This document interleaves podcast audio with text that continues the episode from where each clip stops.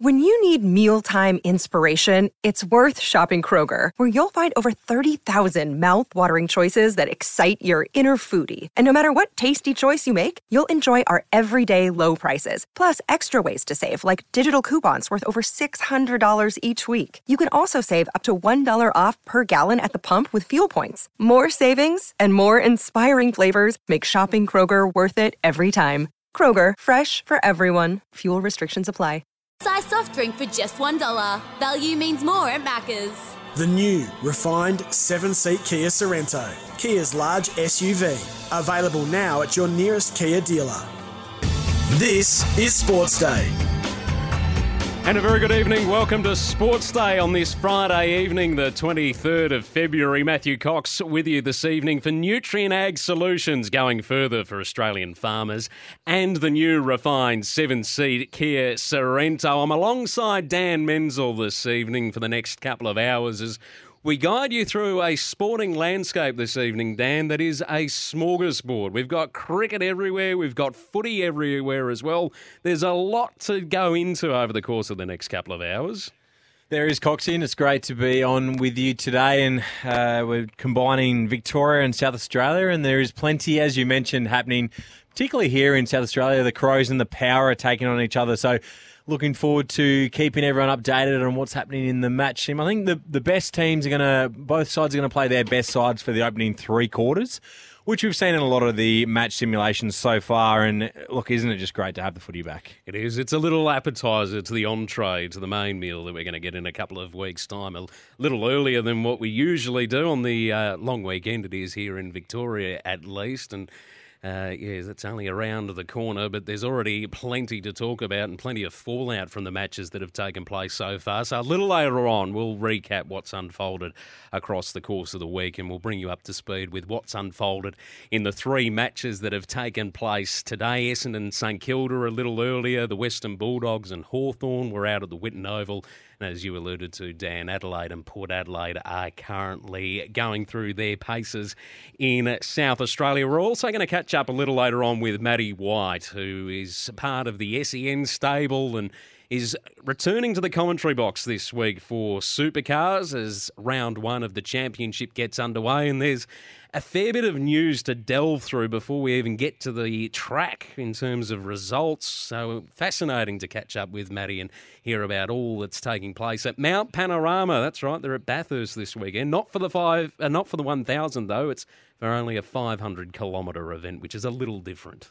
It is a little different, but uh, yeah, looking forward to chatting to Matty, about a couple of things happening in the V8 Supercars. Brodie Kostecki, the uh, champion from last year, there's uh, look a little bit of turmoil there. We might not see him race all season, so I can't wait to chat to Matty White about that and where that situation lies. Have you ever seen in world sport a situation like it where the reigning champion, so that could almost be the equivalent of a Brownlow medalist or even a premiership player, falling out with their team and not returning the following season. Not because they've retired, not because they've changed teams, because there's a dispute. And we, we should point out as well, not a great deal of information has been released publicly by either side. There's been a lot of commentary that's surrounded it, but sadly for us, it hasn't quite. Uh, been as much information to give us a, a, great guide as to what's going on, but it's a very complex situation and a very weird one in the terms of sport. It is a bizarre one, particularly here in Australia. I don't think we see that happen that much in Australia. Overseas, particularly in the NFL, you see players hold out while they're waiting for a contract and then potentially don't play the opening three, four rounds. And they're, they're trying to get, obviously, that financial contract. But I'm not sure that's the situation here with Kostecki. So it is a very bizarre one for racing and for the V8 supercars. And we will have a chat uh, with Whitey about that and whether he's going to race at all this season, we don't know. And we've got a bit of cricket in front of us this evening as well. The live T20 International, the second between Australia and New Zealand. Now, just before we went to air, I was a little bit confident, uh, Dan, that we were going okay. We've lost two wickets in the two minutes that we've been on air. Glenn Maxwell departed for six, and Mitch Marsh has also just departed as well. So the Aussies are four for 108. We're into the 10th over. Travis Head made 45 earlier this evening. Steve Smith back in the side, and he replaced David Warner at the top of the order as well, which is a bit intriguing, and we can discuss a little later on. But uh, halfway through the innings, or almost at the halfway point, Australia 4 for 108 in the second match of the T20 series. Yeah, which sounds like a great score. 108 on the board through nine overs, but this game is at Eden Park. So the boundaries, I think we'd even be able to clear the fences there, Coxie, with how short they are. So you're going to need at least 200. So 108 at the moment, four down. We're going okay but Australia is going to need at least 200 to field to be able to potentially go 2 0 up in the series. And England and India are also going into battle this evening. England's lost five wickets in the first 34 overs. We'll get to all the cricket news in a little more depth a little later on. But let's now touch base with Dan Norton from the Port Adelaide Footy Club because the Power and the Crows are currently going through their version of a match simulation this evening. Dan, welcome to you. What's the state of play tonight? Oh, Matthew, Dan, thanks for having me on. Uh, yeah, it's a, it's a great spectacle here at Alberton. Currently, you join me at a good time. It's quarter time. Uh, Port Adelaide, the good guys are up by five points at the moment. 3 1 19 to the Crows 2 2 14. But yeah, great crowd, four and a half to 5,000 in the house. And um, a bit scrappy early, but looking good. Now, what's the state of play for tonight in terms of are we playing quarters? Are we playing periods? How many are there scenario plays? Because each club gets to determine how their match simulations unfold. What's the Power and Crows decided to do tonight? Yeah, it's a good point, Coxie. Well, it's six periods. Um, so the first four periods will be 28 minutes, flat 28 minutes. And then I think what you'll find is after that, it'll be obviously the extra two periods might be a little bit shorter. So they might be 20, 22 minutes, depending on what both clubs want to do from that point, and it's probably more SANFL based players in those last two periods. So, look, if you want to get a fair snapshot of how the AFL programs are shaping up, I think the first four periods would give everyone a better understanding. Now, Norts, you mentioned the good guys. For those that don't know, you do work at the Port Adelaide Football Club, and so they are off to an okay start. We believe kicking with a pretty decent wind in the first quarter. So the Crows, I think, will be happy to go into quarter time with a fair share of the play as well. Yeah, look to be to be fair, men, I think the breeze. If you you know if you play here at Albert at this time of the year, at this time of the day, it gets quite swirly. The sort of like a, a southerly southwesterly pushes more across the ground. So it was really fluky, the breeze. The ball was actually trapped over the outer side in front of our new high performance centre for most of the first quarter. So the Crows started well. Uh, a couple of early goals through um, Darcy Fogarty and Riley Til- uh, Thilthorpe. And then Port steadied. Um, Adelaide liked to play that chaos game, and, and they were winning the scramble for the first probably 15 minutes. And then Port got some territory in the back half of that first quarter to finish off with the last three goals of the quarter. So um, yeah, a bit scrappy early. The wind hasn't helped, but yeah, and that happens, doesn't it? The first preseason game of the year can can be a little bit fluky at times. Without a doubt, it can. Now, Norts, the main question I want to know: who started in the centre square for Port Adelaide? Who was in the ruck, and was it their absolute young guns in Horne, Francis Butters, and Rozee in there? It's a really good point. So Soldo started in the ruck, and it was uh, and Horne Francis actually started forward. So Rozee and Butters were were in the midfield. Uh, Ollie Wines wasn't far away. And the other the other point too is the two wing positions, of course, have been a, a big talking point here at Alberton. So Jase Burgoyne started, son of Peter, of course, started on one wing, and uh, and on the other wing was Miles Bergman, who uh, has played a lot of wing before, but also plays well, was so versatile, can play forward and back. But he started on the wing as well. So, but the interesting one was Jason Horne Francis started deep forward, full forward, and appear to be swapping with Connor Rozee um, in the midfield as a as a full forward type midfield swap. So uh, interesting. Keep an eye on that. I wanted to ask you about that. It had been mooted that potentially that might happen this year with Rozee, potentially Butters, but Horne Francis out of the cage, swapping out of the cage. We've seen Robbie Gray do it in the past for the Power. Uh, we've seen Rashid over the Crows, your, your bigger body mids that can go down there and be a dangerous matchup. Is it something that you think Port is just experimenting with at the moment, or is it a real reality this year that we're going to see Dixon and Marshall and those guys a little bit higher and one of these absolute young stars in the cage?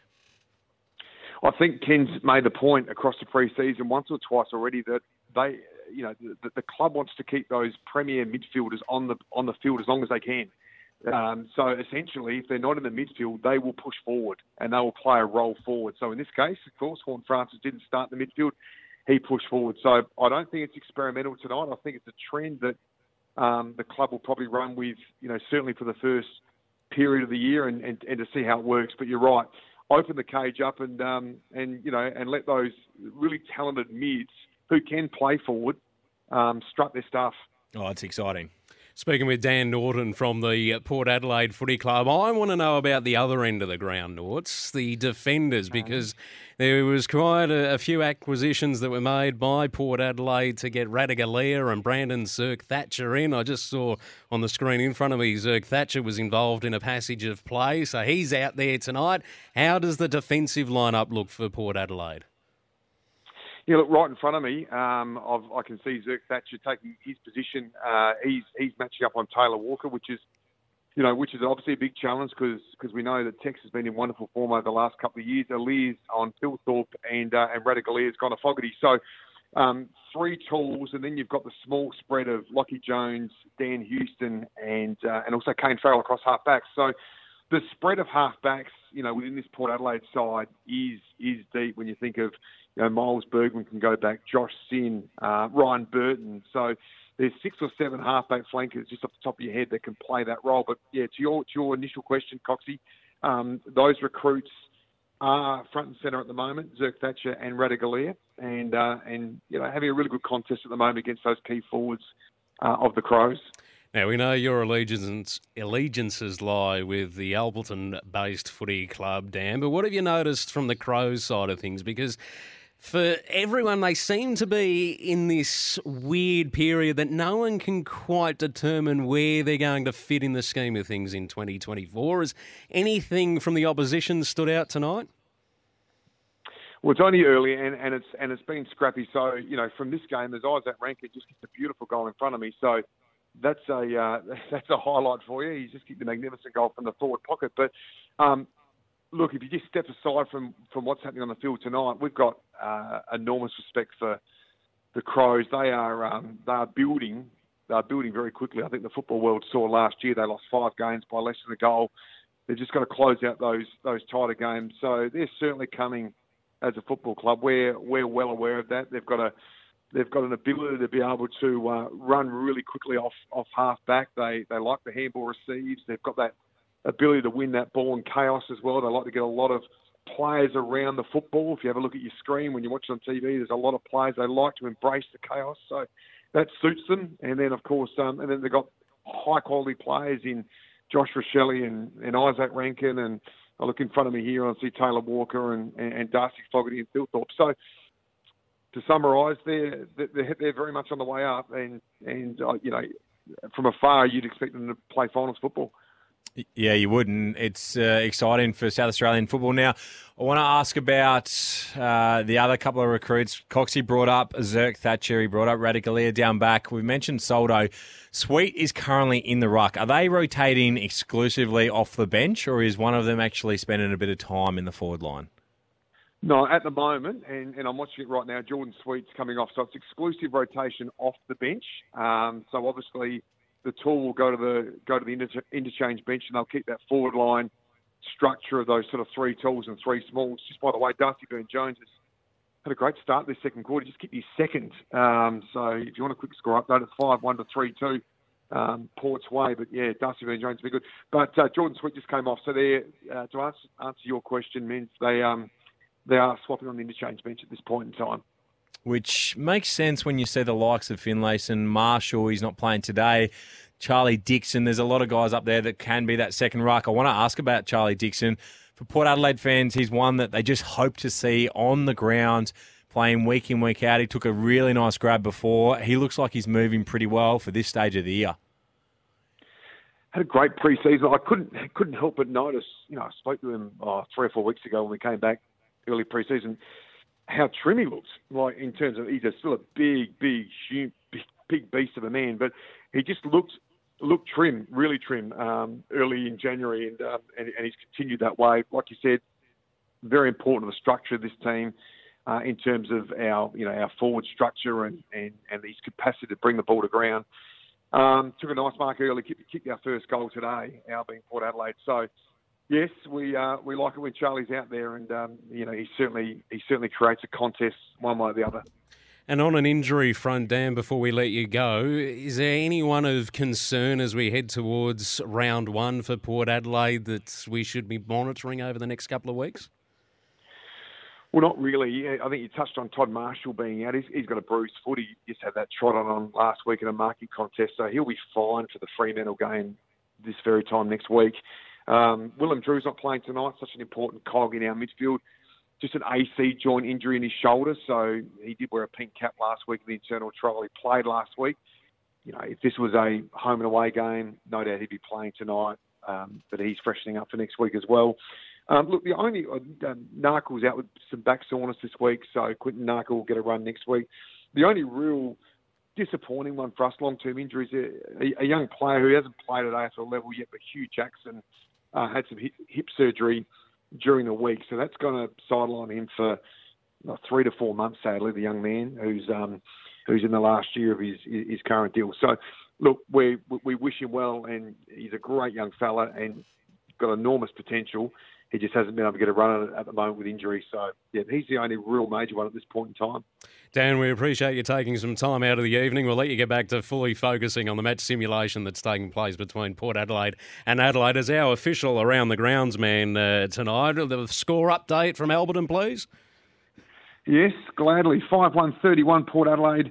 Adelaide 3 3 21. So that's about 10 minutes into that second period. He's done that perfectly. If you're ever right looking for another career and around the groundsman, might be your job, Dan. Appreciate your time this evening. Coxie men, thank you. Dan Norton there from the Port Adelaide Footy Club as their match simulation takes place this evening. Port Adelaide's pre-season match will be on Friday the 1st of March back at Alberton Oval. They're taking on Fremantle while Adelaide will take on West Coast in their official practice match over the coming week. And for round one, which is still a little way off as we grapple with this opening round concept for the first time. Sunday, March 17, Port Adelaide will take on the West Coast Eagles at the Adelaide Oval, while the Crows head up to Heritage Bank Stadium on Saturday, the 16th of March, to take on the Gold Coast Suns, who will have come off a, a week already of uh, playing at the, well, I was going to say the elite level, but that's not quite right, is it, Dan? No, it's not. It's if it, it's interesting you, when you read out the round one games for both the Adelaide and Port teams. It's a nice start for the Power, taking on West Coast at home. The Crows travel up to the Gold Coast who have a couple of really big games to start their season. Richmond and Adelaide at home can really set up their season for Gold Coast. It's a it's a challenging game for the Crows who have not been good away from home over the last 12 months. So we'll see how that one goes in round one. Speaking of the Gold Coast, they took on Brisbane in their match simulation game last night. And most both teams went in with pretty full strength sides or close to it at least. Brisbane very impressive. They, they have bounced back off of that close grand final loss. They won 15-12, 102 to 8-7, 55. Uh, it is match simulation, so you can't read too much into it.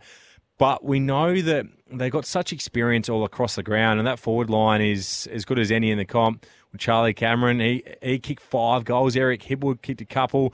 McCarthy as well, he bobbed up. And Cam Rayner was super in the midfield for the Lions. So a great start for Brisbane. A massive start for them. And I, I guess it, any fear that they may be on the back foot, and again, you can't read too much into it, but purely reading the scoreline, I reckon you're reading into the fact that they are switched on. There, there's no dropping off from the intensity that they displayed over the course of 2023, and they've primed up again to have another crack at it in 2024. From a Gold Coast Suns perspective, it's the first time we've seen them, I suppose, really in the flesh under Damien Hardwick. And again, it's hard to read too much into it, but the little glimpses, they seem okay. Yeah, no, they do. They, they come up against a very good side, and it's going to take a little bit of time for them to completely grasp his game plan and and know exactly what Dimmer wants from them. But they they had their better players or their core group that needs to play well, played and played well. Matt Rowell was good. Touk Miller was back and busy, which they need him up and flying. Sam Flanders and Bailey Humphrey, a couple that have been spoken about in the preseason that are ready to take the next step, and they look like it again in the game yesterday. So some good signs for the Gold Coast, even though the result wasn't potentially what they would have been after in their first hit out. You mentioned Coxie a couple of games today. The Bulldogs, well, they played Hawthorn this morning at Whitten Oval. Uh, the teams weren't exactly lined up against each other, like we're seeing here in the Crows and Port, where most of the best players will play in the opening three or four quarters, and then the next two won't be the best sides. The Bulldogs and Hawthorn didn't quite; they weren't quite on the same level.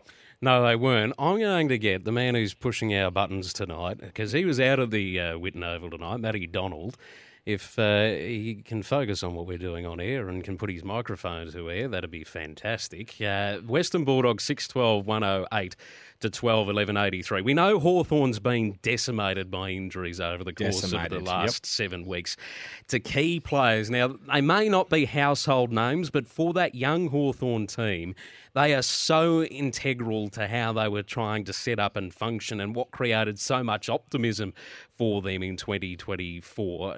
I'm curious to hear, Matty, as he flicks his microphone on. This is young Matty Donald, who's just a little boy making his way in the industry uh, today. Matty, what was your read firstly on Hawthorn? I know your attention was very firmly on the Western Bulldogs. What did you take away, though, from Hawthorn? Did these injuries that they've suffered over the course of the last couple of weeks, did that have a big impact today? I think it did. Uh, Coxie and Dan, good evening to you both. I, th- I think it good did evening. when you when you factor in the influence that the Bulldogs' key forwards had. Aaron Naughton, Rory Lobb, and, and Sam Darcy, who played in the in the first match, they were all very good in the air. And Lobb didn't hit the scoreboard, but Aaron Naughton kicked three goals. Sam Darcy kicked three goals. They were they were a real handful for the Hawks defenders all day. And I think what we will see throughout the course of the year as it progresses, that opposition forwards um, will look to exploit the the key absences in, in Hawthorn's defence. I think that was something that really stood out today from a Hawthorn point of view. It's a really good point, Matt. It's the reliance on Sicily last year was so huge that when he didn't play, it was almost game over. They they lost every game and he didn't play, and most of them were by big margins. So there is a weakness there that teams are exploiting, and they're realizing if they can stop someone like Sicily from flying across, then that one on one matchup they will absolutely love down there in their forward line. Sam Darcy, you mentioned, kicked the three goals. Again, I found it a little bit incredible that he's playing forward and he's been training forward because you mentioned Rory Lobb. They've got Aaron Naughton. they've got Ugle-Hagan. There is so many key forwards at the Bulldogs, and for mine, their real weakness is that defence. Uh, I would have thought he would have trained down there, but he hasn't, and he's been dominating. So he was a good sign for the Bulldogs. I take it in the forward line today. Yeah, huge result for the for the Dogs, and and for Sam Darcy to get through unscathed as well, in particular because he has had more than his fair share of injuries over the past couple of seasons, and, and it's a it's a good point you make as well, Dan, as to uh, the Dogs' use of Sam Darcy. They've been weighing up what they want to do with him for the past couple of seasons. He's spent time forward, he's spent time back. He not only was he an option in the forward line, he was used a fair amount in the ruck today as well because Tim English didn't play in, in the first match. So Sam Darcy shared the the responsibility of the ruck with Rory Lobb for a fair portion of the match, and he was more than competitive there as well. So I think the Dogs have finally decided and settled on a role for Darcy that he'll be that forward slash ruck option for them and sort of give Tim English a, a, bit of a chop out during the season proper. And yes, there's the debate of how do you fit them all in, but it looks like that's what the Dogs have committed to. Well, what did Kane call it this time last year? The Dynamo Dogs or Dino Dogs or something that yeah. they were going to go and take everything away, and then all of a sudden the uh, rug was pulled from underneath their feet. I know we haven't got much longer, Matty, but just quickly, anything other notes that you took away. They were extensive notes on X. I saw you posting a little earlier today, but just the number one takeaway for you. Yeah, Ryley Sanders is probably got to be favourite for, for the oh, rising had, star. I was about to ask you about that, Matty. Yep. I'm glad you touched on him. So he dominated, did he? Yeah, he was he was very good. I think it was 21 touches, eight marks over the course of the day as well, and and highlighted by a, a move in the opening term where he's received the hand pass. He's he's slotted a goal on the run from outside 50. He looked like someone who'd been playing 150 games already. Wow, he just never looked like missing. Huge raps. Yeah, you can tell that Matty's he's got a great big smile. I know you're over hey, in SA, Dan. He's got all the great fantasy fans will love hearing that too. Sorry, Coxie. They, they will indeed. In fact, sewn up the rising star, I think, as well. Uh, Matty's got a great big smile on his face as he was talking us through the Western Bulldogs rap. He's also got their Guernsey on tonight. So that just goes to show how much of a well, I'm going to say I'll be nice to him because he did a good job there. A good supporter, a good solid supporter. It's Sports Day tonight. Matty Cocks and Dan Menzel with you. We'll be back on the other side of this. You're listening to Sports Day. Yeah, welcome back to Sports Day on this Friday night with Matthew Cocks and Dan Menzel. This evening, we're here thanks to Nutrien Ag Solutions, going further for Australian farmers and the new refined seven seed Kia Sorento. You can also join us tonight on the Harcourts Open Line, 1300 736 736, for all things real estate. Speak to Harcourts, but you can also speak to us tonight, Dan, particularly if you've made your way to the match simulations that have been taking place for the AFL around the country over the course of the week. We're monitoring what's happening at Alberton Oval tonight. Port Adelaide 7 3 45 to Adelaide 4 5 29 in that match this evening. Essendon and St Kilda played earlier today as the Crows just score another goal. But before we get to that, Ben King signed a two year contract that's been uh, officially ratified in the course of the last hour or so. So all the speculation about Ben King potentially coming south and reuniting with his brother Max at St Kilda and those rumours, well, they're put off for at least another two years as he's re signed with the Gold Coast Suns. That is a huge signing for the Suns because exactly that, as you mentioned, and we'll get to the Essendon and St Kilda match sim. Every team in Melbourne would be going as hard as possible to get him down to Melbourne. His brother is at St Kilda. So for him to stay, we haven't seen the best of Ben King yet either. So it is a huge signing for the Suns, who are on the up, and we expect bigger and better things from them this season. So well done to them to lock him in for another couple of years. On to St Kilda and Essendon in their game, their match simulation today at RSEA Park. Look, the Saints, they look pretty good. They were far too good for the Bombers 16 10, 106 to 5 10 40. So a 66 point win there for St Kilda. A couple of new additions. Uh, Liam Henry was pretty good on the wing for him.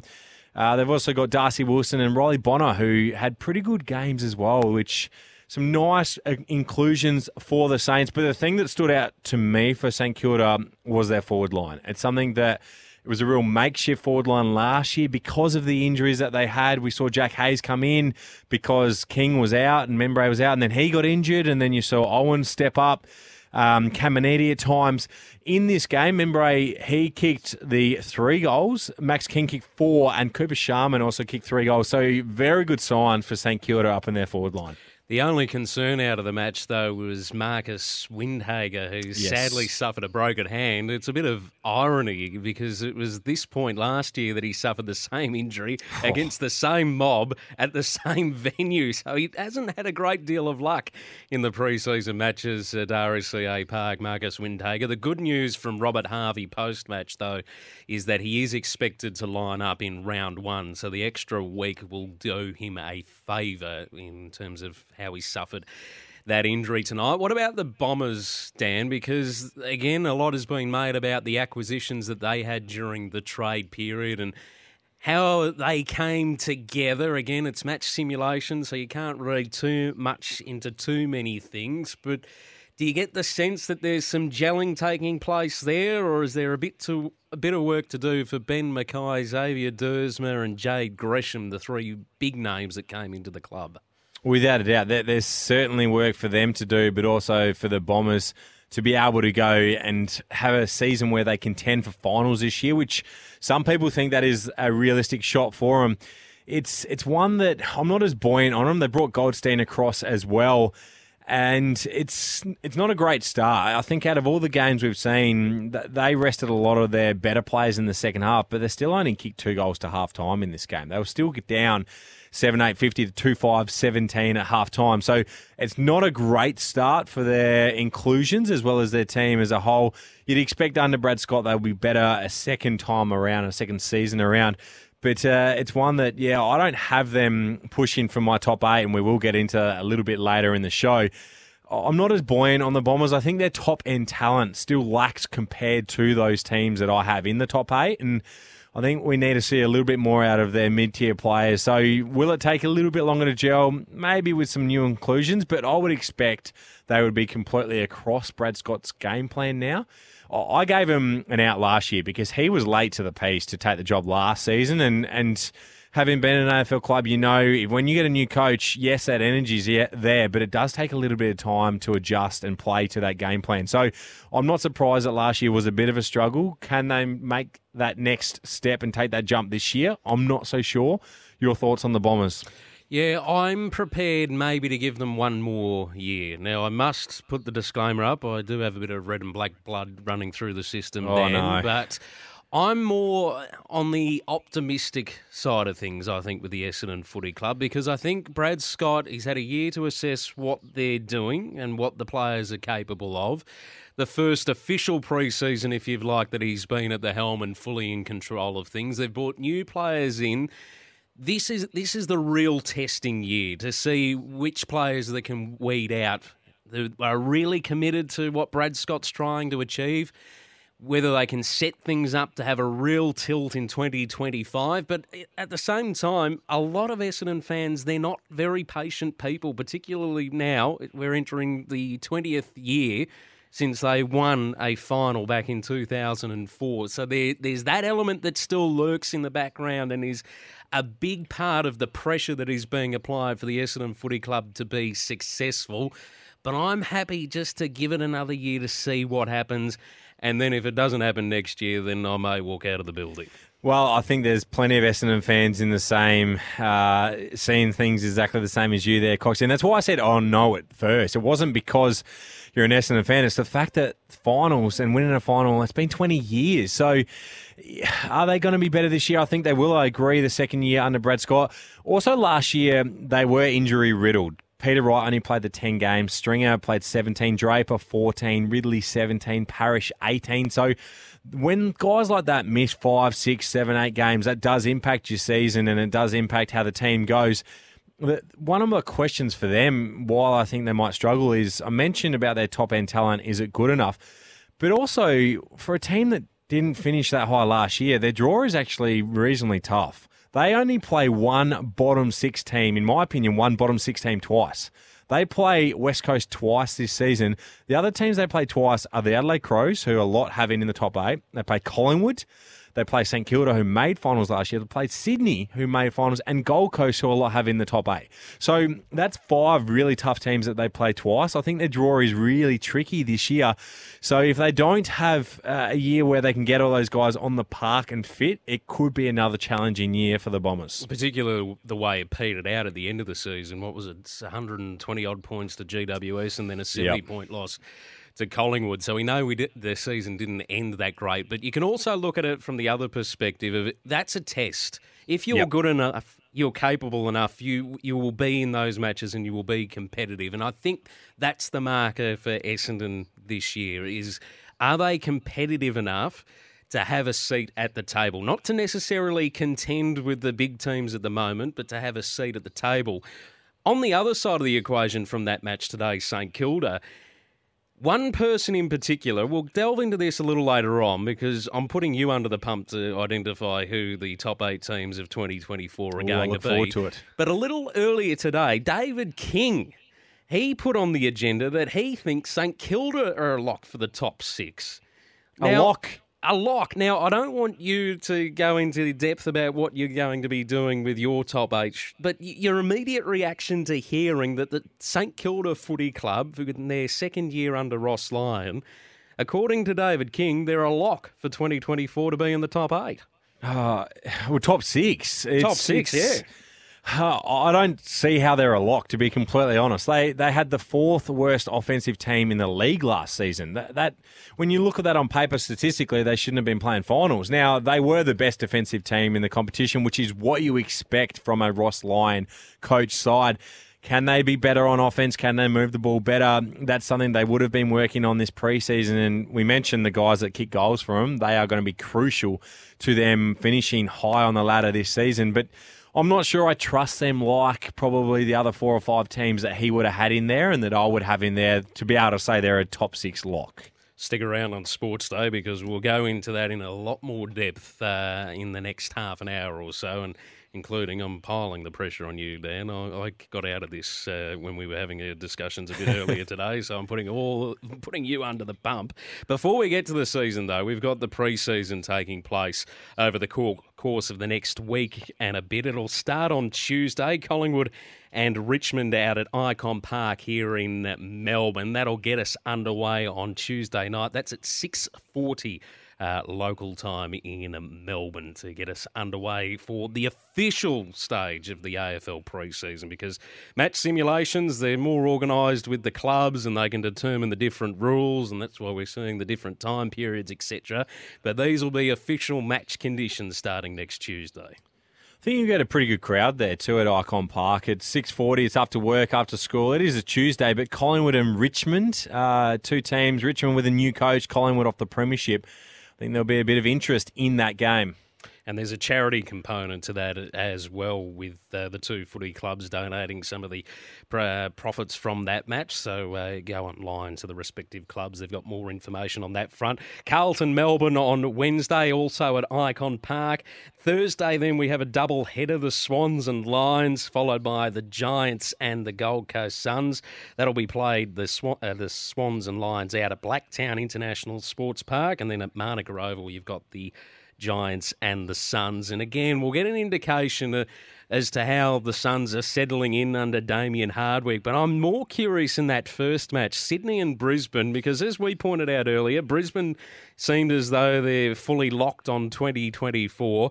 The Sydney Swans, with all their new recruits, can yep. they re-find that form from 18 months ago?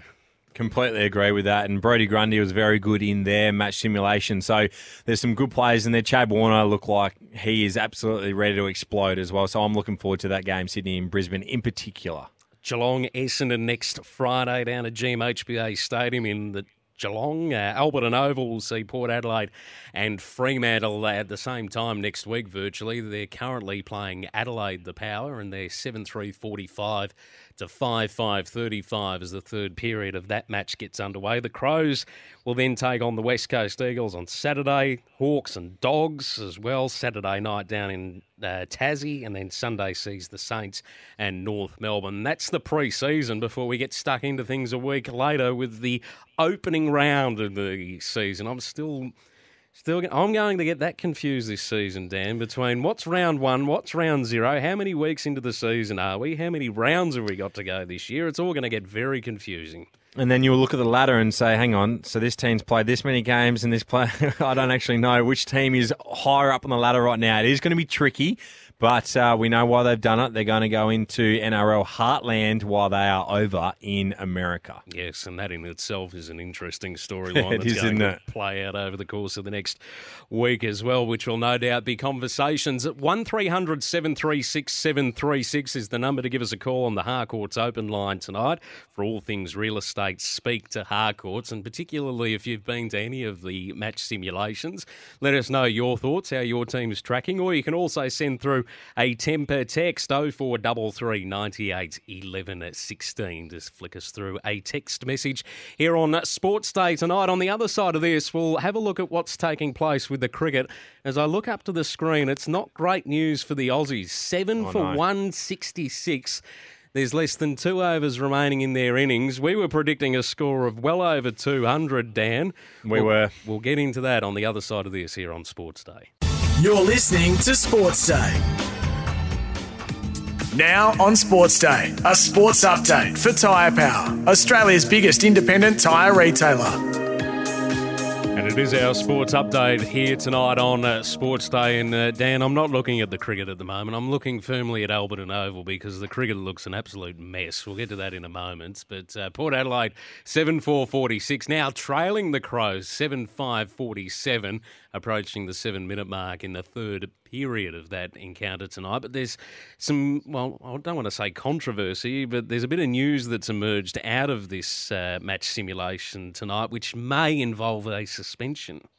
Yeah, there certainly is. So Sam Powell-Pepper faces that possible suspension for a high bump that can cast Adelaide's Mark Keane who immediately left the field. So, look, hip and shoulder, we know what they think about the bump nowadays, and he's gone off with concussion. So, I would not be that confident if I was Powell Pepper that it won't be a suspension, unfortunately. That'll play out over the coming days in terms of how that process will play out, given that this is match simulation and it is slightly different to the official pre-season matches, etc. The other thing I will just mention on this game, having watched a bit of it so far, Connor Rozee and Horne Francis are swapping out of the goal square, and it looks extremely dangerous. Every time the ball goes down there to one of those guys one on one, they just look so powerful, so clean. They look like they're going to be a real factor this year for the power. And for the Crows, we've seen a lot of Izak Rankine on the ball, and he just uses it beautifully every time he gets it.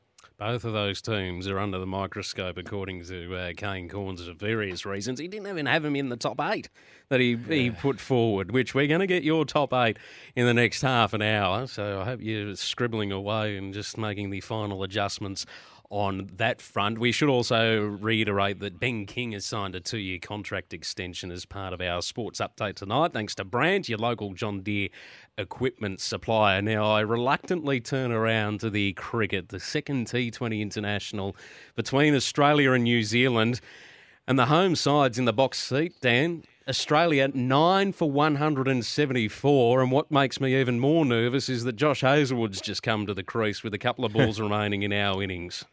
Yeah, so it's again, if you look at that score, 174 in a T20 game, you'd say it's not a bad score for a team batting first. Again, as we mentioned before this game, is at Eden Park. It would play at least 20 runs more than most other venues. So New Zealand will be wrapped when Australia was in a position where they were 1 for 85 off 6.4 overs, 6.3 overs. So to now contain Australia to less than 180 by the looks, they are without a doubt in the oh. box seat and it looks like they will even the series. And it looks as well, they're all out. 174 is the total that Australia is set. So Josh Hazlewood, he didn't last long. He's put it straight down the throat at deep square leg, so he's gone. And uh, the Aussies now have to defend 174. Steve Smith was back in tonight for the Aussies. He opened alongside Travis Head, but Smith only made 11 runs. Head 45 was the leading run scorer for the Aussies uh, tonight. Mitch Marsh next best with 26. In fact, no, Pat Cummins next best with 28 as I scroll down the page. That's how dire things was. Uh, Mitch Santner, two uh, for 35. And Lockie Ferguson, four for 12 was the main wicket taker for the Kiwis. At Eden Park, four for 12 off 3.5 overs is, is incredible bowling. So well done to Lockie Ferguson. New Zealand definitely in the box seat. There is no Kane Williamson. There's no Daryl Mitchell on the New Zealand side of things. So does even it up slightly that they have a strong team, but definitely not their best side in if you were picking their best 11. So, look, uh, the series 1 0 Australia lead at the moment. New Zealand looking to even the series here and force it to a third game there. But it certainly would be, if you're picking right now, I'd be on New Zealand's side of the fence. And you mentioned the series. This is, of course, the Chappell Hadley series because earlier in the week it was announced that the T20 format will now be incorporated into the Chappell Hadley series. That had been purely for one day internationals, uh, but it is now the white ball format. Are you happy with that approach, Dan? I am happy with that approach. I think it it's make the games as relevant as possible, and if that means you're playing for the trophy in the T20s and you want to win that, then I'm all for it being the white ball format. I reckon they could go further. I reckon if you were doing a tour, the Chappell Hadley series should be a multi-format tour, as we've seen yep. with women's cricket and the success of that. I'm I'm big on this, Dan, to give some relevancy to cricket one day internationals, T20 internationals, tests that are part of a tour should be played for something. Would you do that with the Ashes or no? You keep it exclusive to tests. Surely. T- yeah. Surely, Coxie. No, yep. keep that to tests. But yep. everything else, we need some relevancy. We need I agree with context. That. I think that's a great point. And the, the fact that we've taken the step with T20s, it's a step in the right direction. Although for the Aussies tonight, they haven't taken too many steps forward. Then again, we saw the match the other night and how great that was. Let's hope that something similar as this match does continue over in Eden Park. You're listening to Sports Day. Matthew Cocks alongside Dan Menzel. Matty White's going to join us on the other side of this because there's supercars this weekend. You're listening to Sports Day. Welcome back to Sports Day on this Friday evening. Thanks to Nutrien Ag Solutions going further for Australian farmers. Find your local branch at nutrien.com.au and the new refined seven seat Kia Sorento Kia's large SUV available now at your nearest Kia dealer. The 2024 Supercar Series is about to kick off, and there's been a fair bit of news in the lead up to it, but finally some on track action today. Matty Whitey's return returning to the commentary box for the first time in many years for the SEN network across the weekend and been lucky enough to steal a bit of his time this evening. Matt, thanks for joining us. G'day, fellas. Good to catch up. It's going to be a very interesting weekend. The first practice sessions have got underway. How are you reading the state of play so far? Um, I'm reading the fact that Bathurst is being Bathurst, and that's what we're going to have to deal with across the weekend. And, you know, that's one of the great things about heading to Mount Panorama. It's not just the track itself and what it throws up, but it's everything around it. And one thing about Bathurst is that it poses so many variables. Um, and we're seeing that today. We saw that in practice. Uh, earlier today, the weather just rolls along and comes out of the blue and knocks them senseless um, weird things happen to cars around there. Drivers can often have a, a, little bit of a fade out, and before they know it, they're in trouble. And then other drivers have all of a sudden got a grip on the whole thing. So we're seeing Bathurst being typically Bathurst, and and we've got to remember that this is round one of the season. So there's no easing into any lap at Bathurst, and there's no easing into this season if you're these drivers out there. So, Whitey, for your casual supercar fan, who are the drivers that we need to keep an eye on in this upcoming V8 Supercar Championship? Well, it's one of the interesting storylines of 2024 is the fact that we don't have our defending champion here. So, if you haven't been following it, Brodie Kostecki won the championship last year, but he's he's had a blue with his team, Erebus Motorsport, and he's sitting out round one and could well sit out the entire season. So they can't patch up the differences there at Erebus. And for an extraordinary outcome, we don't have the defending champion on the grid. There's nothing wrong with him. He could drive right now, but he's he's having a standoff with his team. He doesn't want to drive for them. They can't work it out. Um, he may well sit out the season. So that's number one, top of the list. It's it's a, talking essentially about who's not going to be there, which is just bizarre situation. But it's a team driver situation. It's it's pretty full on, and it means that Todd Hazelwood will step into that car and drive this weekend. And then you have to look at okay, well, who else is there? Um, they've got an extraordinary field of, of great young talent and some that we know, and some new guys in there as well. Ryan Wood and Aaron Love will be making their debuts this weekend. So which way do you go? Former champions in the field, guys. Mark Winterbottom in 2015 and James Courtney in 2010 are the only two drivers to have won a championship. Scott McLaughlin's overseas. Shane Van Gisbergen's overseas. Wow. Brodie Kostecki's sitting it out. So it's a weird one, this one. But I, I like the look of Chaz Waters, uh, Chaz Mostert and Cam Waters this season. So that are just bubbling along. So, just what your thoughts then? Do you expect to see Kostecki this year at all? And we've seen it in other sports. It happens in American sports more so than it does here in Australia, where uh, players or drivers effectively uh, talk about not playing if they're not getting paid or they're not happy. How, how is that? How will that impact things? If he's not driving, surely he's not getting financially remunerated. Yeah, I, I, don't know how all that's playing out legally, but it's you know it came to a pretty severe head, and when you get to a position like this where you you don't have the defending champion in your field, it's a bad look for the sport. And supercars have been trying their hardest to manage this. There's a lot going on behind the scenes. So the bottom line is that the, the Brodie's got a contract to drive with Erebus this season. So if for whatever reason they can't work that out, I can't see Erebus letting him go somewhere else to drive. Why would yep. you? Exactly. Um, and why would you want a guy who knows how to win a championship driving for somebody else? So this is the this is the Mexican standoff that we're facing. I just don't know where it's going to end. I'd be more inclined at the moment to think that Brodie won't drive in 2024, but you know, stranger things have happened. Speaking with Matt White, who will be at the helm of the coverage this weekend of the supercars here on SEN. And just on that, Matt, not that we want to labour on it for too much longer because it is an incredibly complex situation and it's probably very murky and we don't have all the details at hand. But do you feel as if this is the, the worst blemish on the sport in recent times? I know we had the parity issues last year with supercars and that seems to have mended itself over the off season. But the fact that the hmm. reigning champion has disappeared out of the sport in this way is, is, is it a bad mark for V8 supercars or supercars?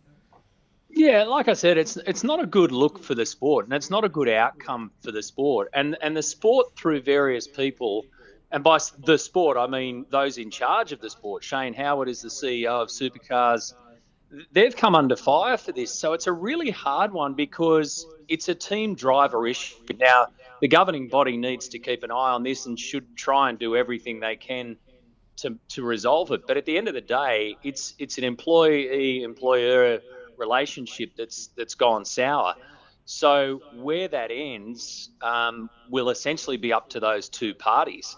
So yeah, it's a bad look for the sport, but I feel sorry for those in charge of supercars because they're in the middle of a mess that they're trying to clean up that's not of their own doing. There's been calls for supercars to step in and buy out the contract of Brodie Kostecki um, to make this happen. And and whilst they're they're genuine calls, I don't under, I don't know how practically that could happen when you're talking about some big money on offer here for a driver who's just won them the championship. So they're sitting in the garage at Erebus Motorsport with the championship trophy in there and the driver ain't there. Their car is there, and they've got another driver in the car. They don't have number one in the field because number one belongs to the championship winning driver. Nobody else can use it. So it's it's a bizarre sight. bizarre. Yeah incredibly bizarre. And then the other, as I alluded to previously, Matt, the, the other thing that's dogged the sport for the last 12 months has been this parity debate between the Mustang and the Camaro.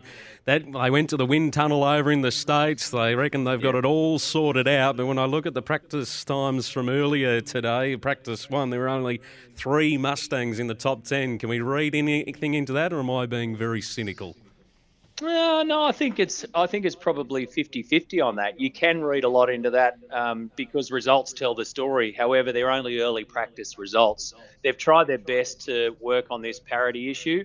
I'm a big that parity should be sorted out behind closed doors. We should have transparency, but it's something that's a technical issue. It, it gives me an ice cream headache because I've seen it time and time again. so it's the kind of thing where you go sort it out um, make sure it's sorted out. Obviously, you, you, you're still going to have to do some tweaks because it's a parity category, but you need to get on top of this privately before it becomes a public issue because it can divide um, fans really badly and teams and drivers. So for me, the most important part is exactly what you said, mate. They've gone over to the States and checked it all out. Have they got it right? Probably not, but they're going to be a heck of a lot better than they were last year.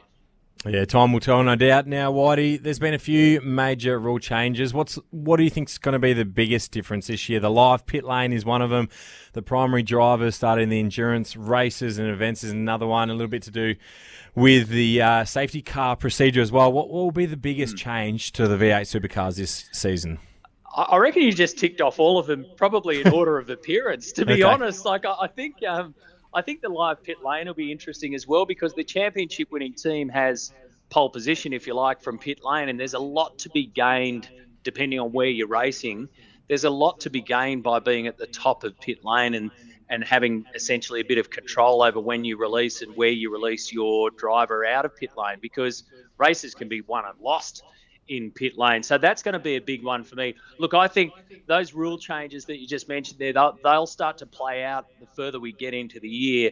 I reckon the fact that this is second year of the Gen 3 cars and the, the 12 months learnings that they've got there, those parity things that they've done in the off season, the fact that we're now a second year in, like it's, it's almost like a second year footy team that they've had their run. Now the, the, the real questions need to be answered um, because there's no more excuses. They've they've all had a full year having a crack at this car, so they're all in the same position. And so, just having a look at the calendar for this season, we know that the Bathurst 1000 is obviously the biggest event, and that's the one that uh, people circle in the calendar. But what else should they be circling when they have a look at it? We know in here in Adelaide, we've got the VAILO 500. What other events for you are the biggest ones on the calendar? Well, I always say to people, you know, I have so many people come up to me say, Matty, I, I want to go to a, I want to go to a supercars event. Which one do I go to? Yep. I always say if you've never been to Darwin, the Hidden Valley Circuit, Ooh. give it a crack. It, it falls right in the middle of June. Uh, you can set your clock by it because there's a very small window to get into um, Darwin outside of the rainy period. It's a great time of the year. It'll be round five this year. You can see the whole circuit, and it's a really different experience. It's a great joint to go to. You, can, you I mean, if you if you can't have a good time in Darwin, you're not trying. But I'd go to the Darwin Triple Crown. Put a circle around that one, right in the middle of the year, just when you need a bit of a break, need a bit of sunshine. Really easy sort of weekend. I'd I'd head up there. And Whitey, as Dan just pointed out, the Bathurst 1000 is taking place later in the year. So th- this version this weekend is slightly different, isn't it? We've got two 250 kilometre races, one on Saturday, one on Sunday. So those that are hearing that we're at Bathurst, it, it isn't the regular Bathurst, is it? No, it replaces the Newcastle 500 from last year. So um, the Newcastle race, street race, is, is done and dusted. It's dead and buried. So they needed a they needed a replacement for that. And too much Mount Panorama is never enough for drivers and spectators, and it's as simple as that. But you raise a good point there too. Mount Panorama 1000, the Bathurst 1000 that we're used to, is always in October, and, and that's what it'll be this time around. We're racing here at the back end of February when weather can be unpredictable even more so, and we've seen that today in the practice sessions. So, look, honestly, I, you you'd say to drivers, "I'll give you one lap around Mount Panorama in a garbage bin," they'll take it. They, they don't care where or when it is, they'll take it. Just unleashes on that 6.213 kilometre circuit. Whitey, just before we let you go, uh, Formula One Drive to Survive has had such success, uh, not just with driving fans, but with so many people worldwide. Uh, there's been attempts, I guess, in the V8 supercars, but in terms of a documentary that can have real cut through, your thoughts there, and would it work like a Formula One Drive to Survive? Look, I don't think I, I've spoken about this often on my program. I don't really think they're they're two similar scenarios. As, as weird as that sounds, Yep. given the fact that they're both motorsport, and they've both got stories to tell. And and the reason why is this: when Formula One decided to open its its doors and do Netflix and take a peek over the fence and do Drive to Survive, it had been a closed shop forever. And this is coming from somebody who had an access all areas pass for a long time there's so much you don't know about Formula One because it's been controlled forever. They, they, you never really got a good look in. Supercars has been very different. Supercars has been an open door policy forever. You've had great access to the drivers. You can, if you're at the, if you're at the circuit. Uh, and you've got access down towards the pits. You can essentially wander in if you, you know, you give somebody a bit of a nod and a wink, they'll let you in. So for me, there was a really big opportunity for Formula One to pull back the curtain. In in supercars, the curtain's been open for a long time, so it's about which story you're going to tell. Um, and and I wonder which which story you'd tell in supercars, having known that all that stuff is out there anyway. So. Whilst, it, whilst it's been working a treat for Formula One, there's been a reason why behind that, and it's not just because it's motorsport. It's because we're seeing stuff that we haven't been able to see for a long time. And It's a great shout. The Kostecki uh, storyline would be an interesting watch right now, wouldn't it? Yeah, yeah, yeah. I, I mean, you just want to park a couple of uh, GoPros in the legal offices. I mean, it'd be like it'd be like Law and Order or or NCIS in there, Yes. but um, and that that'd be pretty fascinating. But gee, it it'd bore you after a while, I reckon, because that's where it is. The reality of that one is it's become a legal fight. And Matty, as we do let you go this evening, how excited are you to get back into the commentary box this weekend? It's been a while since you graced the pit lane at Supercars. Is it going to be like getting back on the bike, or are you a little toey heading to Mount Panorama? No, no, I'm, I'm ready to rumble. I mean, I'm I've spent the last couple of years doing speed series, and I actually called Trans Am last year with um, James Moffat's victory. So Moff and I will, will pair up. Noons did such a terrific job for us at SEN, and unfortunately he can't do it this this year. So we've been trading messages. I've got the utmost respect for Aaron Noonan. He's done a great job. So uh, one of the things, fellas, that I'm really looking forward to is the different part of the commentary challenge because, as you well know, radio commentary is very different to TV commentary. Yep. So being able to set that descriptive platform is going to be something really different and really cool. So I'm, I'm pumped. I'm head head first into research. I'm I've been speaking to the boys, and uh, Moff and I are going to have a great time. Well, you'll hear it across SEN this weekend, particularly on Sunday. Matty, thanks for joining us this evening and good luck at Mount Panorama. Bring it on. Thanks, guys. Matty Thanks, White Whitey. joining us, who is part of the SEN team that will be covering supercars not just this weekend but right throughout the season. And Dan, I can confess, or maybe reiterate what Matty just said about the radio broadcast. I was caught in traffic last year driving around Melbourne. I think it was the Sandown 500, and listening to the radio. It's not the same as what it is watching on TV. But geez, they gave a great insight for someone who couldn't see it in front of them. So I highly recommend if you're able to, if you're not able to sit in front of the TV, jump on board with Matty White and James Moffat over the course of the weekend. Without a doubt, you'll get great analysis and insight into the V8 supercars. And Coxie, it looks like we're heading up to Darwin mid-year as well to get along to the Darwin event in June. That would be an incredible weekend. Yeah, we're submitting that paperwork to the boss as we come off air this evening. Dan, I'm assuming you will be too. Now, we've been building this up throughout the course of the evening so far because Kingy had a crack at locking in six spots on the ladder over the course of the weekend. Kane's also done that, and we've been piling the pressure for you to do that this evening as well. Before we can unveil that, though, let's hear who Kane has named in his top eight for 2024. I've got Brisbane, Sydney, Collingwood, Carlton, Adelaide, Melbourne, the Giants, and Gold Coast. So I have left out my beloved Port Adelaide. You've left them out. Yeah, I've left them out. Geelong out, Bulldogs out, Fremantle out, Essendon out, Richmond out, the Saints out. I've got I've got, I've got the slides on the Saints. You've left But- Port Adelaide out. I've left Port Adelaide out. I left them out last year. I've left them out So, again. ha- now, this is a story. It is a story indeed, a jaw dropping story as well. Kingy's named his top six locks as well Collingwood, Brisbane, GWS, Carlton, Sydney, and St Kilda. The floor is now yours, Dan. Do you Yeah, well- read it like Kane or Kingy? It's interesting. Kingy having St Kilda locked into his top six, I think will surprise a few. I I don't think many people will have St Kilda in maybe even their top eight, let alone their top six. So that's the one that stood out to me. Uh, Kane's left out the power, which will certainly be a talking point over the next week, and we'll speak about it on Sports Day, no doubt, every night. But uh, yeah, I'm probably a little bit in both camps. I'm not 100% agreeing with either, but I have, I think for mine, there's five clear standouts. I've got Collingwood, Brisbane, GWS, Carlton, and Sydney. I, I really like those five sides.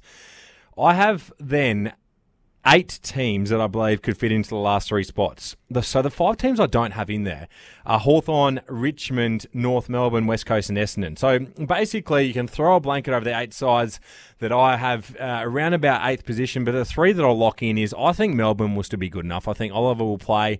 They've got too good a core group of players. Their key defenders are still very good. So I've got Melbourne. I think Port Adelaide's draw is probably better than what people think, and I think their their star midfield will stand up. And the other one I've put in there is the Gold Coast Suns, who have never finished higher than 12th on the table. They have an incredible draw. If you haven't seen the Gold Coast draw, that is the reason why I think a lot of people are, are big on them this year. They're, they're obviously very bullish on them because Damien Hardwick has gone up there as well. But the Gold Coast Suns, there definitely is a path for them to get to 13 wins, which is what I think it will take to make the top eight this season in their teams that they play twice, they play Essendon twice, North Melbourne twice, Richmond twice, and West Coast twice. They could be eight wins right there out of the 13 they need. And then you've got the Giants and the Lions in there twice as well. So I went with that as my top eight. I've gone, as I mentioned, Collingwood, Brisbane, GWS, Carlton, Sydney, Melbourne, Port Adelaide, and Gold Coast, which means that I've left out the Crows, which I know Crows fans over here in Adelaide won't be wrapped in hearing. Uh, and I've also left out Geelong as well, one of my former clubs. So, it look, it's a tough task. There's, for mine, there's 12 or 13 teams that can make the top eight. Coxie, what are your thoughts? Well, I'm curious to pick apart St Kilda because there's, on one hand, as Kingy did, he locked them into the top six, and they showed flashes of brilliance last year, which meant you were easy to get caught up into how they were playing. And some of the youngsters, another year under their belt, their forward line, if it functions a bit better than what it has done over the last 12 months, who knows what they're capable of. But then on the other side of the equation, there's people that are probably in a similar category to you, men's, that think that they still have a couple of rungs on the ladder to climb up before they're capable of being a part of that real premiership contending window. Without a doubt. I have them in 10th position again. They could easily, they're one of those sides that could finish 6th or 13th. I've got them in 10th, and you make a couple of really good points there. Second year under Ross Lyon, they were the fourth worst offensive team last season, which for a team that made finals, you don't normally see that. So the question is, can they move the ball better? Now, I know that they didn't have all their key forwards, and they had quite a few injuries last year. And Max King fit, Membrey back will be huge for them. But at the same time, can they have everyone on the park at the same time? I love their starting 22. Their list build, I think, has been very good. They brought in Liam Henry, which gives them that outside speed with Brad Hill on the other side. They've got Wanganeen, Milera, and Sinclair that use and distribute the ball beautifully off the halfback flank, and then Owens and Butler at half forward. And what I really like about that is their starting midfield, if it's Crouch, Steele, Ross, the, the blight on them is the the 2 1 pace. They don't have that breakaway speed. They, they don't have that speed to be able to get the ball from the inside to the outside. Well, they've built the list around it on the outside. And that's why I do actually like the Saints this year. I just feel like if they're starting 22 get injured, then they do fall away. And that's where they potentially might run into a couple of hurdles. So, where do you see Adelaide? Are they in a similar position? Because not many people are prepared to go and put the rubber stamp on what they could achieve in 2024. It seems as though there's still probably a year or two before they're a genuine contender as well. Yeah, it's a great point, Coxie. It, it's funny that you say that because over here in Adelaide, it almost feels like it's gone past that. It feels like the momentum is built so much that everyone expects the Crows to play finals this season. And I think a lot of people have the Crows in front of Port Adelaide as well. So where is Adelaide at? It's it's a great question. They had the number one offense last year. They got a stacked forward line. We know that with Taylor Walker, Rankine, Darcy Fogarty is getting better. Rachele's up there. Thilthorpe looks like he is ready to go to another level. So we know their forward line is very good and their firepower is certainly there. It's their backline that's a struggle. They've got some injury concerns with Butts and with Murray, and it's a very inexperienced backline. But the other thing is that they only won three games away from home last year. That's something that they really struggled to do, and they were very good at home. But can they maintain it? I think the Crows are still going to battle a little bit. Their run is also harder than what most people expected. But the last point I'll make on the Crows is their list uh, build. Most of their team is in that 30 to 90 game category. So they're still probably a couple of years away, as you mentioned or alluded to, even though people will be thinking, and especially over here in Adelaide, their time is now. I still think they're going to be a better side in 2025 and 2026. And just quickly, because we've only got a minute to go, which is probably convenient from your perspective, the Cats, why haven't you got them in the top eight? it's a great shout. Uh, look, again, they've got enough games at home that they should be able to contend and they should bounce back. The, the age is the question. I mean, we've been saying it and everyone's been saying it now for it feels like five years. I just, oh, I'm struggling to see how they keep everyone fit and on the park. And unfortunately, we saw it with Cam Guthrie with his quad in his comeback game. Now he he was massive for them the last few seasons and only played the, the six games last year. That certainly hurt, hurt them. So if him and the likes of Hawkins and Cameron and these guys get injured, I'm just worried that they might not quite have the depth coming through yet. So here's Dan Menzel's top eight for season 2024 Collingwood, Brisbane, GWS, Carlton, Sydney, Melbourne, Port Adelaide, and the Gold Coast Suns. It's the IMAR Insurance Melbourne Mavericks Membership Week. Be a Maverick, strong, fearless, a trailblazer. Join melbournemavericks.com. You're listening to Sports Day thanks to Nutrien Ag Solutions going further for Australian farmers and the new refined seven seat Kia Sorento. Well, earlier today, Alan Richardson, he joined Kane Cornes and David King on Fireball Friday. It's been an interesting week for the D's. Here's that chat now between Kingy, Corn, and Alan Richardson. Joining us now from the Melbourne Football Club is their GM of football, Alan Richardson. Richo, thanks for your time. Uh, good to be here, Kane. Uh, it was such a flat day, uh, a sad day. Um, how are your emotions and how is everyone at the footy club? Uh, you know, you're right. It was a really difficult day. Obviously, it was um, it was great to have Gussie and Danielle come in, but um, for most in the room, it was just a shock. Really, it was um, as he just alluded to. Uh, we've been the boys have been on a three-day break, and so you know Gus didn't want anything released until the players were back on deck. He wanted to tell his teammates, guys that he'd um, basically all his adult life he, had been with and been on this journey with, and um, so that was that was the most important thing that Gus had that opportunity to talk in front of his players, in front of his teammates. But it took a bit of time to, to bring all that together, and that made it that made it difficult. But um, I, I, would say shock for those that knew, and there there weren't too many really. Um, I, was working with Gus and with Tom Petroro behind the scenes just to try and get it to that point.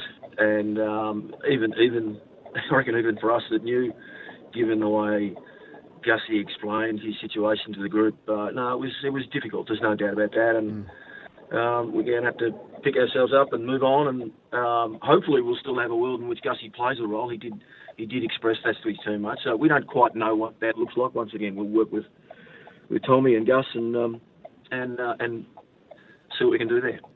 Richo, it's great to chat with you, and, and, you're always very honest with us.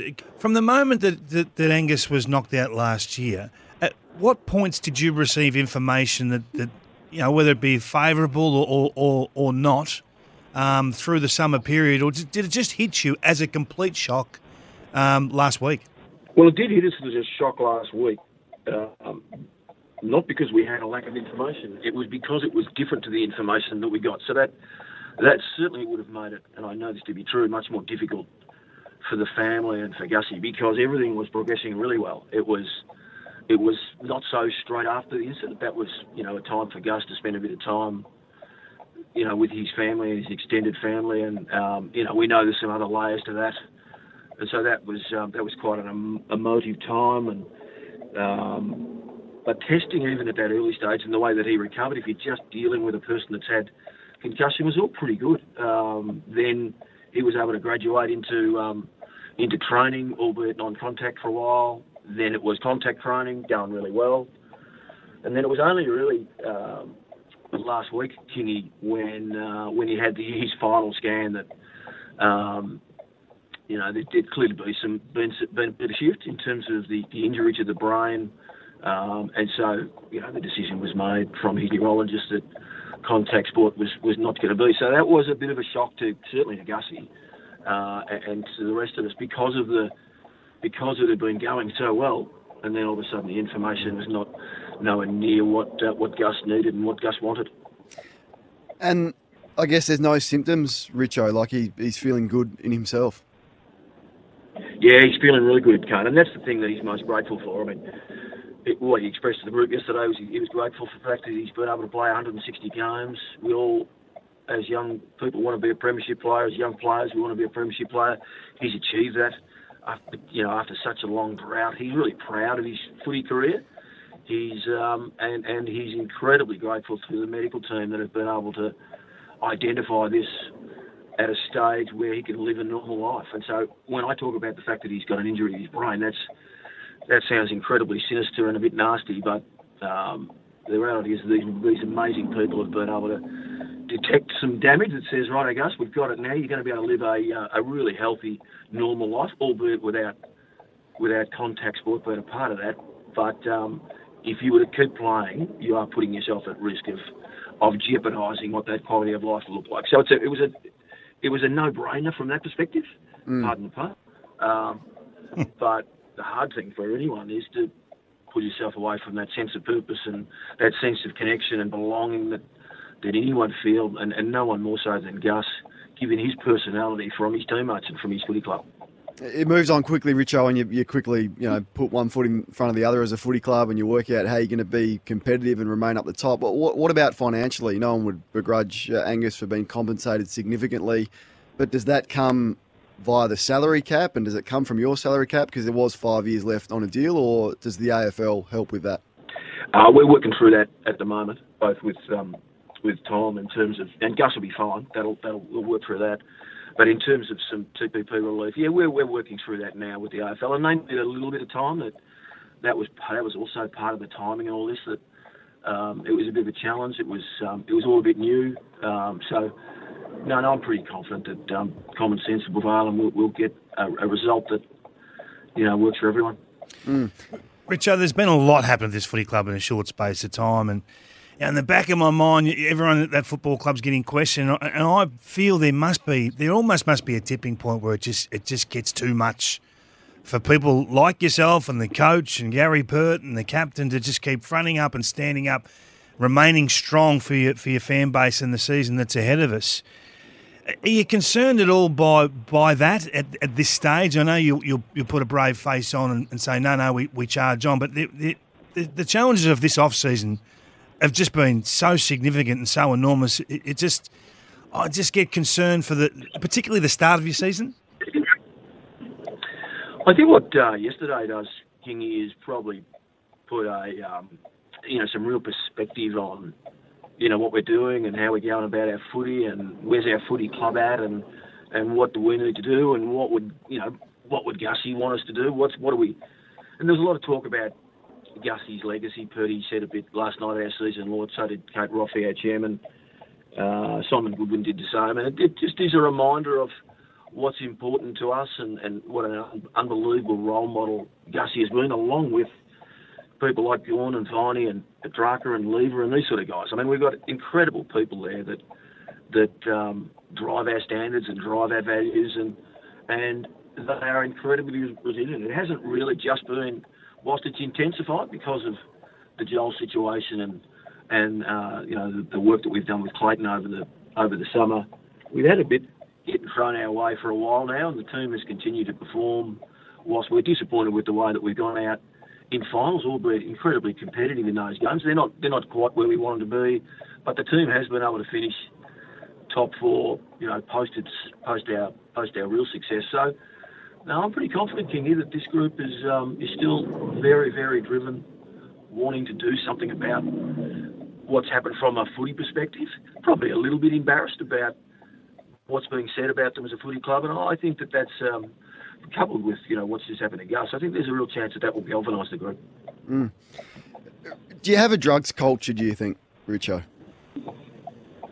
No, we don't, Kane. No, we certainly have had a um, we've had an incident with respect to Joel that's um, you know that's still being investigated by Sarah, and so we don't get enormous information at this stage. They are allegations, and he and his his legal team are working through that. Um, our, our role with Joel is really almost at arm's length from that perspective. It, it's it's much more closer in terms of supporting him. But no, we've we've had a we've had a couple of issues. Certainly, we've been working through some things with Clayton, and I don't want to go into too much detail there. I think we all know that that's quite a unique case, uh, and Claz has had some challenges, and um, he's going really well now. Um, it's been great to be able to work so closely with Paul Connors and his team to make sure that we we get Claz back on track. And whilst there's still a bit of work to do, that that's going well. But no, mm. we don't. don't. We. Uh, mm.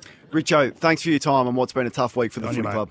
Good on you guys. Thanks for that. That's Alan Richardson speaking with Kane Cornes and David King uh, this morning on Fireball Friday on SEN. Up next, we'll continue to recap what's unfolded over the course of the week here on Sports Day. You're listening to Sports Day thanks to Nutrien Ag Solutions going further for Australian farmers and the new refined seven seat Kia Sorento. Let's now take a listen back to Adam Collins, who is speaking with Sam Edmund on the captain's run this this morning. As SEN's cricket commentator is one of the best in the business, Adam Collins joins us. Good morning, Colo. Great to be with you. Yeah, getting over to Wellington a couple of days before the first test next week. I was there in New Zealand for the last time Australia played Test cricket in 2016. It's been too long, Sam. Eight years oh. between uh, Test matches for Australia over there. So, uh, yeah, Wellington onto Christchurch, two of the most beautiful grounds in the world, the Basin Reserve, then Hagley Oval. So, it's a nice, gentle tour. A little bit different to the uh, four Test matches that we put on in India last year, which was high octane, but. Uh, uh, the cricket will be fantastic. And I, and I think a, a nicely positioned uh, tour as well in terms of Australia winning four of the five Test matches, but I would say at times looking looking not quite at their best against the New Zealand side, who uh, who've stuck to the top of the World Test Championship ladder uh, with their um, straight sets win over South Africa a couple of weekends ago. Now, Adam, before we get back to the pros, let's talk about the could have beens and the should have beens because you flew into town a few days ago and straight to the Albert Ground. Now, you played in the Media 11 against the MCC 29ers. Now, your bowling action the eye. Take us through your approach. Uh, of tweak sort of stuff, or Gosh, I wasn't expecting to talk about myself uh, uh, this morning. Uh, look, it's a, um, a, rhythmical approach with a nice completed action. I've only become an off spinner a couple of years ago, right. so I'm still finding my way, but I love it. I absolutely love it. I'm, I'm a cricketer reborn, so I'm taking any game that's going. Uh, and the fact that they were able to stitch together the media fixture to land a few hours after I arrived in Melbourne, it couldn't have worked out any better. So I was, it's, it's always a privilege playing at the Albert Ground and uh, yeah, we had a win as well. We we uh, we won as a Media 11, which is a, a nice thing. A Couple of scalps. Uh, one in particular, I, I, think I know why this is in your show notes. Your producer, John Donohoe, took a catch off me at slip. I think that, that's why are you hearing about Man this. never reveals his sources. Uh, what about the batting approach? Because I'm told you, you've, you've come out with a floppy, which is fantastic. Like shades of Richie Richardson almost with the bat. You can get away with that uh, on a flat one at the Arbor. You can trust that they're not going to get up to a. Well, I stand at about six foot three, and on a flat one at the Albert, I don't think they're going to get it up around your head. So I, I know that's probably not the most. Um, uh, the most prudent or safety advice to, to give uh, in the modern game. But uh, no, all, all, was well and yeah, enjoyed my time out there in the sun. I uh, allowed the kids to stay up a little bit late to watch game one of this T20 uh, match at uh, at the Cake the Cake Tin, and I'm glad I did. it wasn't for nothing. I thought it might have been when they needed 32 off nine. how did you take it in? It was absolutely incredible. It's a pretty good chase, wasn't it? You go through when you're trying to get anything more than 200, you need one of two things to occur a freakish standout sort of Maxwellian performance mm-hmm. or everyone to chip in. And this was the latter. You look through it. Head, Warner, Mitchell Marsh, of course, outstanding with seven sixes and unbeaten 72. Maxwell, Inglis, and then Tim David, the finisher, getting a reputation for this. That's his third game in a row for Australia where he's uh, done the job right at the end, uh, twice batting first and now in a chase, um, striking at over 300. And that's exactly why he's in the Australian side. So um, yeah, look, their build up towards that T20 World Cup, but it is only around the corner. Their first game, I think, is on the 5th of June or something like that. Yep. So um, there isn't a huge lead in here. So these matches have even more importance than otherwise would be the case, which is why they've picked more or less their first uh, first picked team. Often uh, T20 bilateral series, you, you don't see the the first choice bowlers, but in this series, of course, there's Stark, Hazlewood, and Cummins, the big three who have taken them to um, so much success in Test cricket and one day cricket and uh, as they've been calling it. They want to complete the triple crown this year uh, with the big three uh, there alongside. Uh, world champions in, in Adam Zampa, Mitchell Marsh, and Glenn Maxwell, the three other bowlers. Yeah, so you mentioned the World Cup. Now, these, I think, are the last games that Australia will play in the lead up. So she's a full dress rehearsal of sorts anyway. So they went Head, Warner, Marsh, Maxwell, Inglis as their top five, and then David came in as the closer the other night. So Steve Smith, I mean, he's far from obviously a certainty and a sure thing, isn't he, for the World Cup later on this year? What how do you assess his position in this team in this format? Well, just going back a couple of months, Smith uh, stayed on in India after the World Cup to open the batting in the T20 side, identifying that as the potential vacancy in the lineup to force his way into the first choice team. But I just don't see it. I mean, with Head and Warner and Inglis having done a good job opening against the West Indies, so I'm not sure whether they're going to turn to Smith for that role. So then you've got to go into the middle order. Who's he removing? Um, Marsh, he's the captain. Glenn Maxwell, well, he's Glenn Maxwell. Tim David, who's having a great run as a finisher. That's not Smith's role anyway. So, I'm, and even Matt Short, who was listed to come in next in that game, mm. uh, he's been in astonishing form in, in short form cricket. Uh, through the Big Bash season and, and, only now getting his opportunity for Australia. So I'm not quite sure where Smith fits. This might just naturally be uh, the end of the road for him in this form of the game. And that's perfectly okay. Like teams evolve um, the game changes, and he's enjoyed a lot of success as a short form player. But if he doesn't make the uh, the World Cup side, I don't think that's the end of the world. If he's a squad depth player, well, what a luxury that is. If he ends up being the spare batsman on that trip to the West Indies, that's a, a really healthy place for Australian cricket to be in. And I like to think that Smith having been around as long as he has now, would see that bigger picture as well. We're speaking of SEN Cricket's Adam Collins. So, Colo, where are New Zealand at at the moment? I mean, how does the cricket world view the Kiwis? Always the good guys, always punching above their weight, always there when the whips are cracking in major tournaments. Can't quite get over the hump, and, and I include Australia into that conversation, the, the so called big brother, for lack of a more original phrase. But how are they viewed by the cricketing world right now? Yeah, I know they hate that. They, they hate the idea of being. Um, they, they feel like it's patronising that people like us would say things Mhm. like that, which is fine. I mean, Probably it's, is. It's, it's their prerogative to, to feel that way as well. Um, look, they were World Test champions in the inaugural cycle from 2019 to 2021. They held their nerve and beat India in a thrilling six-day Test match down at Southampton. So um, they have been able to do it at this level uh, and have um, been able to, as you say, consistently be right there at the pointy end of, of white ball tournaments as well. With that generation of players who, for the most part, are still there. I mean, you go through the list of players who've been picked for this Test series. Kane Williamson's in ridiculous touch. He's the number one batter in the world according Yep. to the ICC in Test cricket at the moment. Rachin Ravindra, who hasn't been much of a Test player until this point, then rattled off a, a double ton a couple of weeks ago against South Africa. And we all saw at the 50 over World Cup last year what a prodigiously talented player that young left hander is. Daryl Mitchell's back into the squad, having missed the second Test against South Africa with a foot injury. He's a match winner. We've seen that um, at Test level. He made 300s on the trot against England a couple of years ago. Tom Blundell, the wicket keeper, made two centuries on the trot against England a couple of years ago. Glenn Phillips is an enigma, um, but he's the kind of guy who does turn matches with the bat or with the ball or in the field. He's the kind of guy, the energizer bunny that you want in every New Zealand side at the moment. Devon Conway at the top of the list made a double hundred on Test debut, has been exceptional across three formats for New Zealand. Tom Latham's captained more Test matches than Kane Williamson did in the last couple of years, where Williamson had the armband. He's now given that over to Tim Southee, who will play his 100th Test match with Williamson at Christchurch. So all that experience of names I'm rattling through there.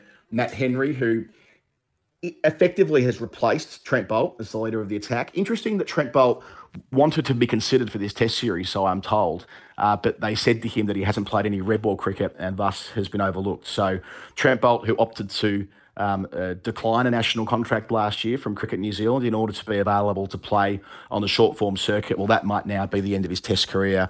Uh, but I hope they do um, produce two lively pitches. I do hope they back in those seamers. I you know referred to Matt Henry before. Um, no one's better at extracting um, uh, extracting something from a line and length than him in New Zealand. Tim Southee with his experience, Neil Wagner with his experience as well. I don't suppose they'll even bother using the spinner Santner. They've only picked one spinner in their squad. I, I reckon instead they'll go with Phillips for extra depth, and if they need some extra overs of spin, they might turn to the left-handed finger spinner Ravindra, primarily there as a batter, but can can bowl a few overs as well. So they'll give themselves every opportunity with with the team they pick. Uh, the question will be how does Australia's batting lineup respond to it, given it's been reconfigured before the West Indies test? We saw Smith bat uh, wondrously in that final innings at Brisbane, but to that point hadn't qu- hadn't quite clicked yet as an opener, albeit in a small sample size. Green looking to establish himself at number four. Uh, and of course, um, Labuschagne having not enjoyed the best summer. So, yeah, a fair bit riding on it for Australia as well, and uh, as how they try and set up for the next couple of years. Colo, great to chat. Well done on your uh, your Albert uh, ground heroics as well, and we wish you all the very best over there in New Zealand. Safe travels. Uh, thank you. Can't wait to be over there. It's going to be brilliant uh, broadcasting cricket from New Zealand. It's a, it's a SEN Cricket's Adam Collins there speaking with Sam Edmund on the captain's run on SEN a little earlier today. That just about wraps things up for Sports Day on this Friday night. Here's a quick community update though, thanks to Firecoat. Be alert and prepared this bushfire season. Stay up to date on all bushfire warnings online with Vic Emergency. Visit emergency.vic.gov.au. This community update is thanks to new fire coats, the first paint proven to protect property in high risk fire conditions, available at Bunnings Warehouse. I'm Matthew Cocks on behalf of Dan Menzel and the team that have guided you through this Friday night. Have a great weekend in the world of sport. Kane, Jared, and Sam will be back with you on Monday. Beautiful place.